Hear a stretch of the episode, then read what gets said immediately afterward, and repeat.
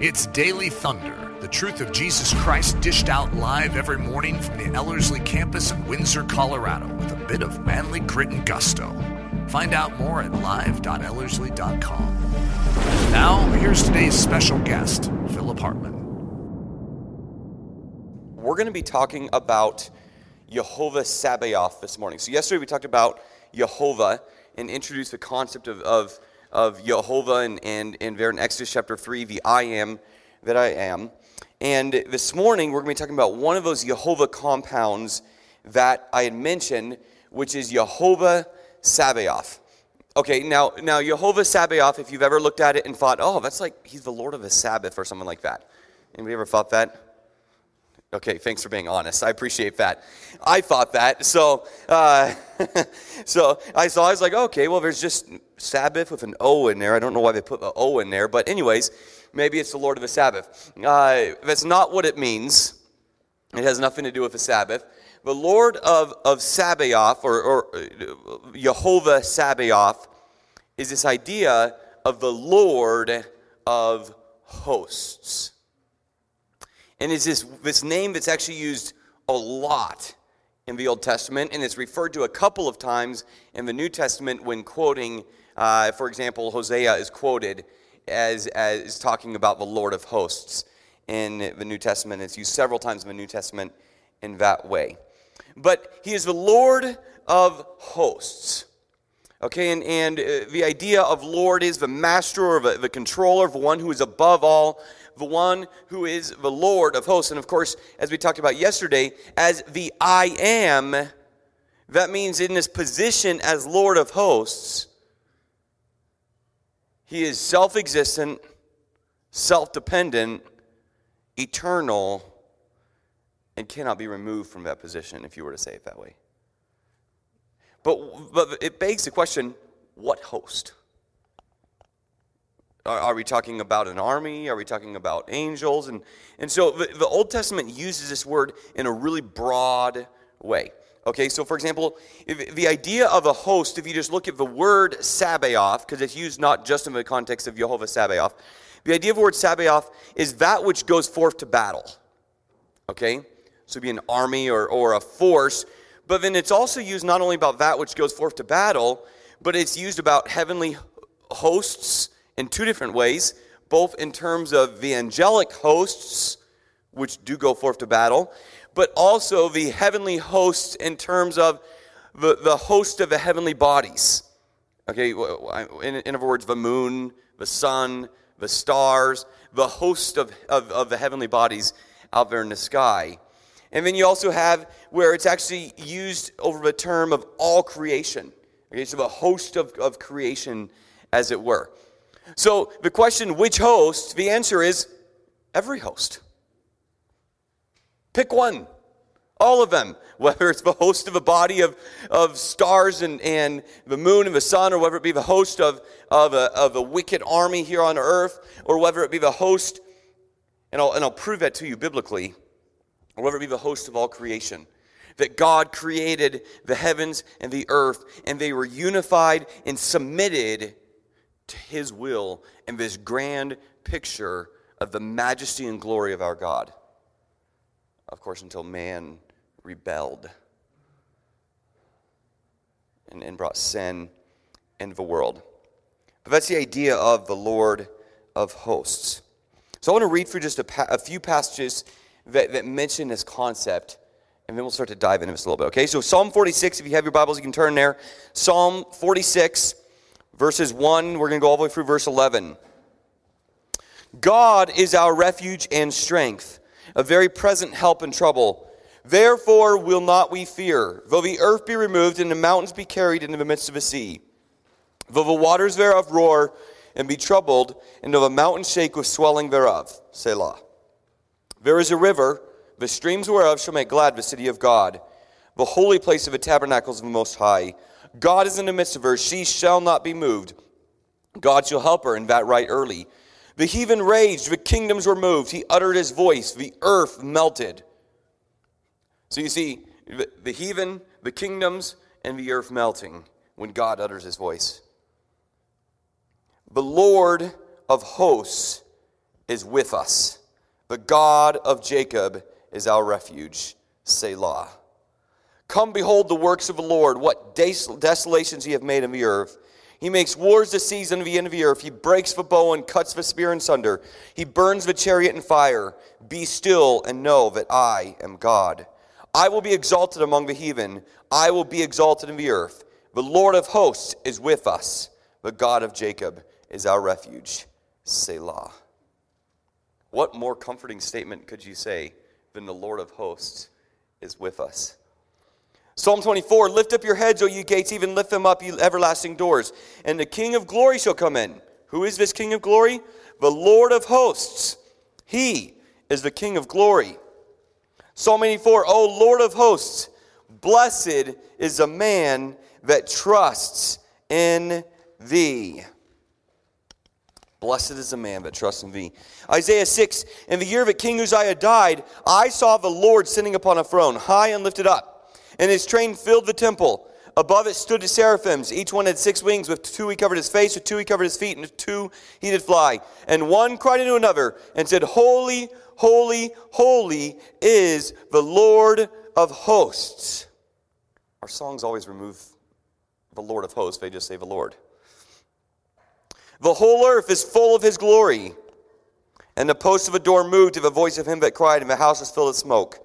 Then said I, Woe is me, for I am undone, because I am a man of unclean lips, and I dwell in the midst of a people of unclean lips, for mine eyes have seen the King, the Lord of hosts. We're going to get into this a little bit later, but the Lord of hosts is referenced to in two ways.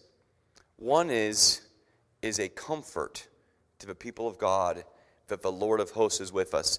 That though the mountains be thrown into the midst of the sea and the earth be moved out of her place, the Lord of hosts is with us. What can we be afraid of? And then you have on the other side the woe is me, I am undone. Terrifying, because the Lord of hosts. And you see both of these different sides when it's referencing the Lord of hosts. Isaiah 13, therefore I will shake the heavens, and the earth shall remove out of her place in the wrath of the Lord of hosts, and in the day of his fierce anger. Wow. So an earthly king gets upset, and he kills a couple people. In the day of the fierce anger of the Lord of hosts, the heavens shake, and the earth is removed out of its place. Wow. That is the God with whom we have to deal. As for our Redeemer, the Lord of hosts is his name, the Holy One of Israel. Jeremiah 50 says, their Redeemer is strong. The Lord of hosts is his name. Again, here you see the comfort of the Lord of hosts redeeming. He shall thoroughly plead their cause, that he may give rest to the land and disquiet the inhabitants of Babylon. In Isaiah 51, but I am the Lord thy God, that divided the sea, whose waves roared. The Lord of hosts is his name. So you see this picture of he is the Lord over all, of all earthly hosts, over all heavenly hosts, over all the host of creation. Now, I want to talk just for a minute about the power of a host, specifically in terms of an angelic host. Okay, and just to almost open up our minds just a little bit to think about this, just a little exercise, okay? So you guys remember Matthew 26, Jesus is in the Garden of Gethsemane, and they're coming to arrest him, and of course Peter and the others have fallen asleep multiple times when they were supposed to be praying and watching, so Peter wakes up, obviously is not in stride of the Spirit of God, takes a sword and chops off the servant of the high priest's ear. You guys remember this? Jesus takes the ear, puts it back on, and then rebukes Peter. And he says, don't you know? He says, thinkest thou that I cannot now pray to my Father, and he shall presently give me more than 12 legions of angels? Now, I just want to look at what that is just for a second, okay? So 12 legions of angels, this isn't the whole heavenly host. He just says, don't you know I can pray? And he says more, so we don't know exactly what that means. He just says more than 12 legions of angels. Now, a legion in the Roman times was 5,120 soldiers, okay, and up to 6,000 with auxiliaries. I guess they'd have scouts or, I don't know, whatever auxiliaries they have. But we'll take the low number. Okay, so 12 legions, we're not talking about more than 12, just 12 legions, would be 61,440 angels. Okay, now, do you guys remember Hezekiah?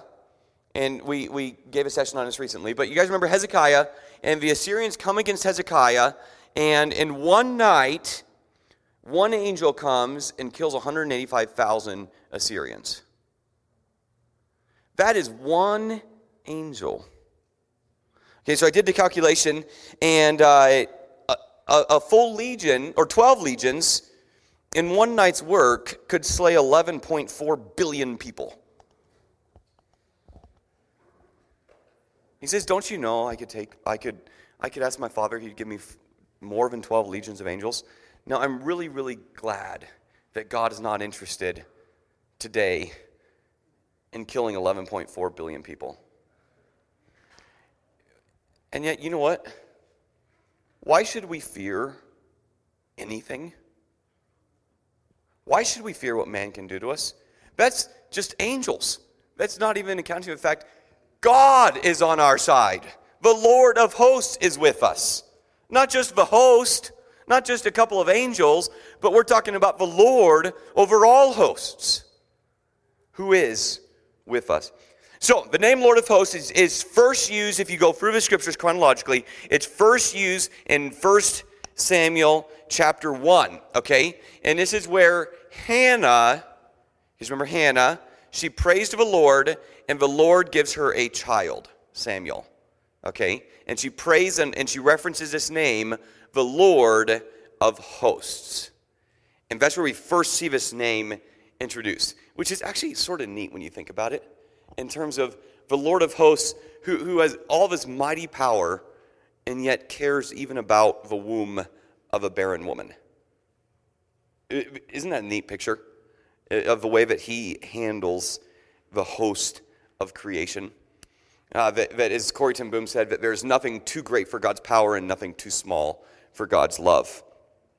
And so 1 Samuel is where we first see it seen, but really it's not used very much until the season of the prophets, okay? Because here's what happens. We have Samuel, who then anoints Saul as the first king, and then deposes Saul, places David as the first king, Samuel, or the second king. Samuel dies. Then you have Solomon.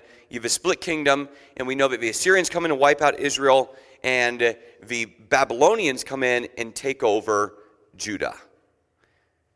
See, during that whole season, you know what God's doing? God is showing them that he is the Lord of hosts.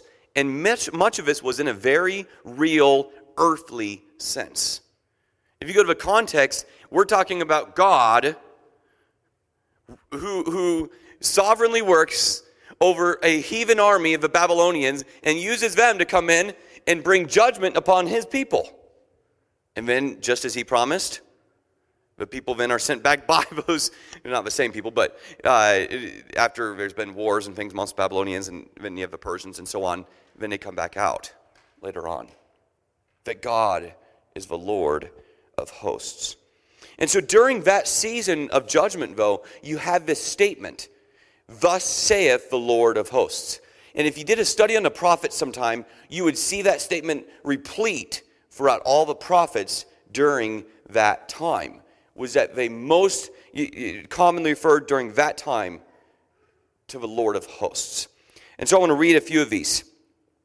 Nahum 2:13, behold, I am against thee, this is speaking to Nineveh, says the Lord of hosts. Wow. Thus says the Lord of hosts. Now, just as an illustration, President of the United States is a commander of the Armed Forces of the United States of America, right?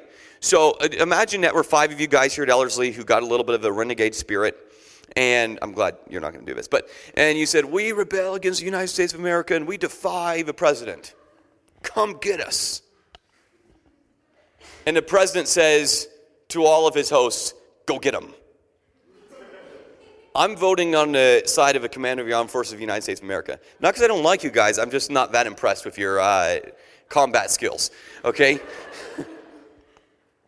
That is nothing compared to when the Lord says, "Thus says the Lord of hosts, I am against thee." That is a terrifying statement. And he says, "And I will burn her chariots in the smoke, and the sword shall devour thy young lions, and I will cut off thy prey from the earth, and the voice of thy messengers shall no more be heard." Jeremiah 19, "And say, hear ye the word of the Lord, O kings of Judah, inhabitants of Jerusalem. Thus says the Lord of hosts, the God of Israel, Behold, I will bring evil upon this place, the which whosoever hears, his ears will tingle." That's sobering. But then on the other side, you have in Micah 4:4, for example, a promise where he says, "But they shall sit every man under his vine and under his fig tree," meaning there will be peace in the land and fruitfulness. "And none shall make them afraid, for the mouth of the Lord of hosts has spoken it." They're going to all sit in their own vineyards, and nothing will make them afraid. Why? Because the Lord of hosts said it. Isaiah 14, "For the Lord of hosts hath purposed, and who shall disannul it? And his hand is stretched out, and who shall turn it back?" If he says it will be done, it will be done, because he's the Lord of hosts. Now, it's really important to keep this in mind. The Lord of hosts is restrained to the nature of the Lord. Okay? Jehovah Sabaoth is restrained to the nature of Jehovah Sabaoth. In other words, he will never do something that will violate his own nature, because that's who he is. Let me give you guys an example. Do you guys remember a story where there's some men that I forget exactly what they did. I think they spoke against Jesus or did something to that effect. And his disciples go, "Oh, hey, Lord, how about we do that same thing that Elisha did, and we call down fire on them?" They're like, "This is pretty cool. We got the Lord of hosts. Let's call down fire on them." And the Lord rebukes them. You see, what were they trying to do? They were thinking, "Hey, this is cool. We got some power here. Let's destroy the enemies." And yet you recognize that the Lord of hosts will never use his power in such a way that is contrary to his nature. He will never use his power in such a way that is contrary to his nature and, of course, to his word or his promise, because his nature is truth. But you also recognize that as a holy, holy, holy Lord of hosts, he is dead set on destroying all that which is not holy. That is his nature. That he is dead set on destroying anything that is not like him, or that is not, or that is darkness, you could say, because he's light. And that's the nature of light. And that both is a comforting statement to the saint and a terrifying statement to the unbeliever. To the saint, it's a great comfort, because you recognize that he is dead set on sanctifying you, and that he will tax everything that is needed to see that his saints are sanctified, to become holy as he is holy.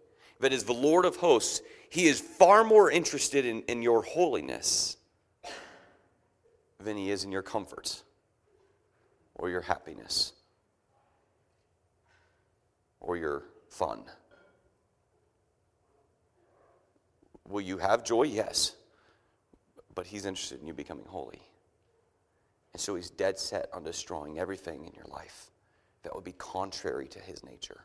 And that's a comfort to the saint. But to the unbeliever, God is dead set on destroying darkness. And his wrath has been revealed against all unrighteousness. And if they do not repent during this season of mercy, he will destroy them. That is what his word says. And that should be something that we remember. It's like William Booth said, that if he could finish his discipleship well with the people he was training, he would hang them over hell for 24 hours so that they would hear the screams of hell. Now, of course, we can't do that, right? And yet the word of God reveals these things, and it should cause us to be sobered. And so there's two sides, and I want to read both of them, and we've seen a little bit of this already. But on one side, you see those who are opposed to the Lord of hosts, and you have those who are on the side of the Lord of hosts. And I want to read some of the passages specifically. So let's talk about those who are opposed to the Lord of hosts. Haggai 1 says this in verse 5 and verse 7. Now therefore, thus says the Lord of hosts, consider your ways. Again, he says, thus says the Lord of hosts, consider your ways. 1 Peter 5 says, likewise, ye younger, submit yourselves unto the elder. Yea, all of you are subject to one another, and be clothed with humility. For God resists the proud, and gives grace to the humble. Humble yourselves, therefore, under the mighty hand of God, that he may exalt you in due time. James 4:4, you adulterers and adulteresses, know ye not that friendship of the world is enmity, or being an enemy with God? Whosoever therefore will be a friend of the world is the enemy of God. You choose. If you want to be a friend of the world, you make yourself opposed to the Lord of hosts. Matthew 21, Jesus said unto them, did you never read in the scriptures that the stone which the builders rejected, the same is become the head of the corner? This is the Lord's doing, and it is marvelous in our eyes. Therefore I say unto you, the kingdom of God shall be taken from you, and given to a nation, bringing forth the fruits thereof. And whosoever shall fall on this stone, this is Jesus, shall be broken, but on whomsoever it shall fall, it will grind him to powder. There's two different types of people, those who humble themselves and fall upon him. They'll be broken, but whoever this stone falls on, it will grind him to powder. Psalm 2. This is a psalm that is prophesying of the Messiah. Why do the heathen rage and the people imagine a vain thing? The kings of the earth set themselves, and the rulers take counsel together against the Lord and against his anointed, saying, let us break their bands asunder and cast away their cords from us. He that sits in the heavens shall laugh. The Lord shall have them in derision. Then shall he speak unto them in his wrath, and vex them in his sore displeasure. Yet have I set my king upon my holy hill of Zion. I will declare the decree. The Lord hath said unto me, thou art my son. This day I have begotten thee. Ask of me, and I shall give thee the heathen for thine inheritance, and the uttermost parts of the earth for thine possession. Thou shalt break them with a rod of iron. Thou shalt dash them in pieces like a potter's vessel. Be wise now, therefore, O ye kings, be instructed, ye judges of the earth. Serve the Lord with fear, and rejoice with trembling. Kiss the Son, lest he be angry, and ye perish from the way, when his wrath is kindled but a little. Blessed are all they that put their trust in him. So on the flip side, you have these passages that talk about being on the side of the Lord of hosts. And I want to read some of these. Zechariah 1:3, this is a really neat passage. Therefore, say thou unto them, thus says the Lord of hosts, turn ye unto me, saith the Lord of hosts, and I will turn unto you, saith the Lord of hosts. How many times did it say, saith the Lord of hosts? Just making sure you guys are awake. 3 times. That's right, 3 times. He says, thus says the Lord of hosts, turn you unto me, saith the Lord of hosts, and I will turn unto you, saith the Lord of hosts. You think it's important who's talking? I think he wants us to know. Isn't that a beautiful passage, though? That though those upon whom he falls will be ground to powder, and though in the day of the wrath of the Lord of hosts, the heavens will shake and the earth will be removed out of its place, those who are in opposition to him have a season where he says, turn unto me. This is the Lord of hosts speaking. Turn unto me, and I will turn unto you. That he is pleading with the people of this earth who have set themselves against him. Turn unto me, and I will turn unto you, says the Lord of hosts. You see this said quite a few times about David. And I'm just going to read two passages. 1 Samuel. This is David going against Goliath, and he says to the Philistine, "Thou comest to me with a sword and with a spear and with a shield, but I come to thee in the name of the Lord of hosts, the God of the armies of Israel, whom thou hast defied." Isn't that neat? I come to thee in the name of Jehovah Sabaoth.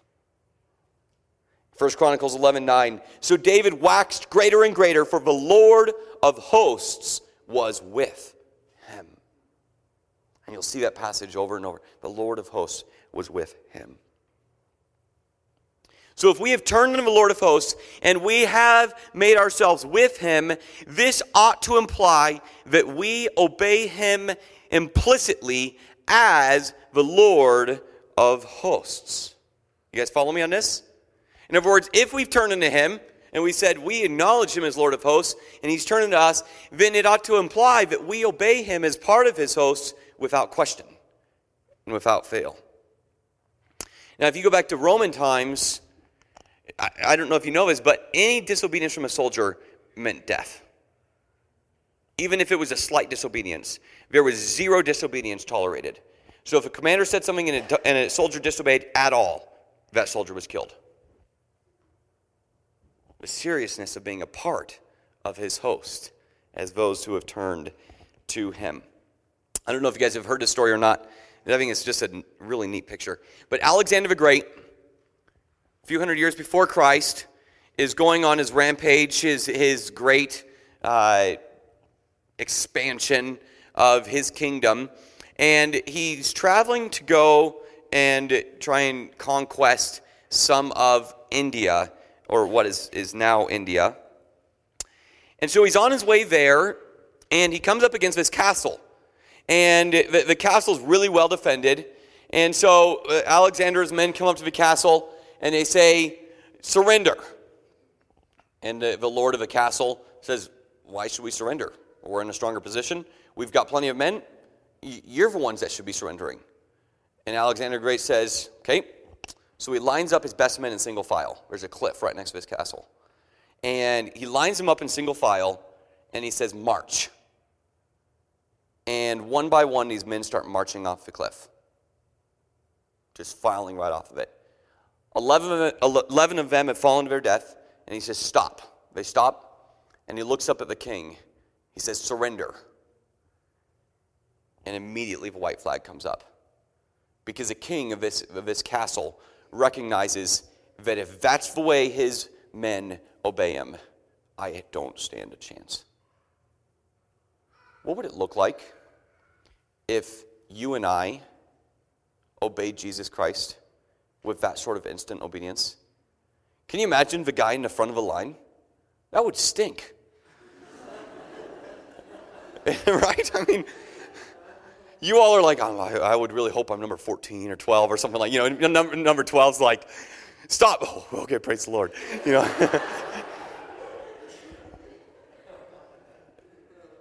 But what would it look like if our obedience to Jesus Christ, I mean, we're talking about Alexander the Great. Who cares? Just a man. We're talking about the Lord of hosts. And if our obedience to him was so trusting that though he slay me, yet will I trust him. By the way, that's what Job said. If that was the sort of confidence that we had in our God, that I don't need to understand it. I don't need to be controlling it. I trust him. And if he slays me, I trust him. If he keeps me alive, I trust him. If I end up in a situation I don't want to be in, I trust him because he is worthy. And we've joined his hosts. And so he deserves our obedience. There's a statement in Proverbs that says that I'll just read it. "In the fear of the Lord is strong confidence, and his children shall have a place of refuge.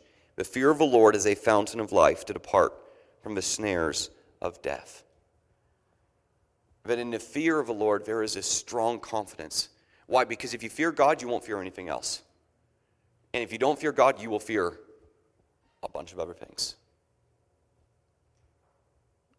and in case you thought this was a Old Testament idea, Peter even says, but if you call upon the Father, but we're to pass our time of sojourning here in fear.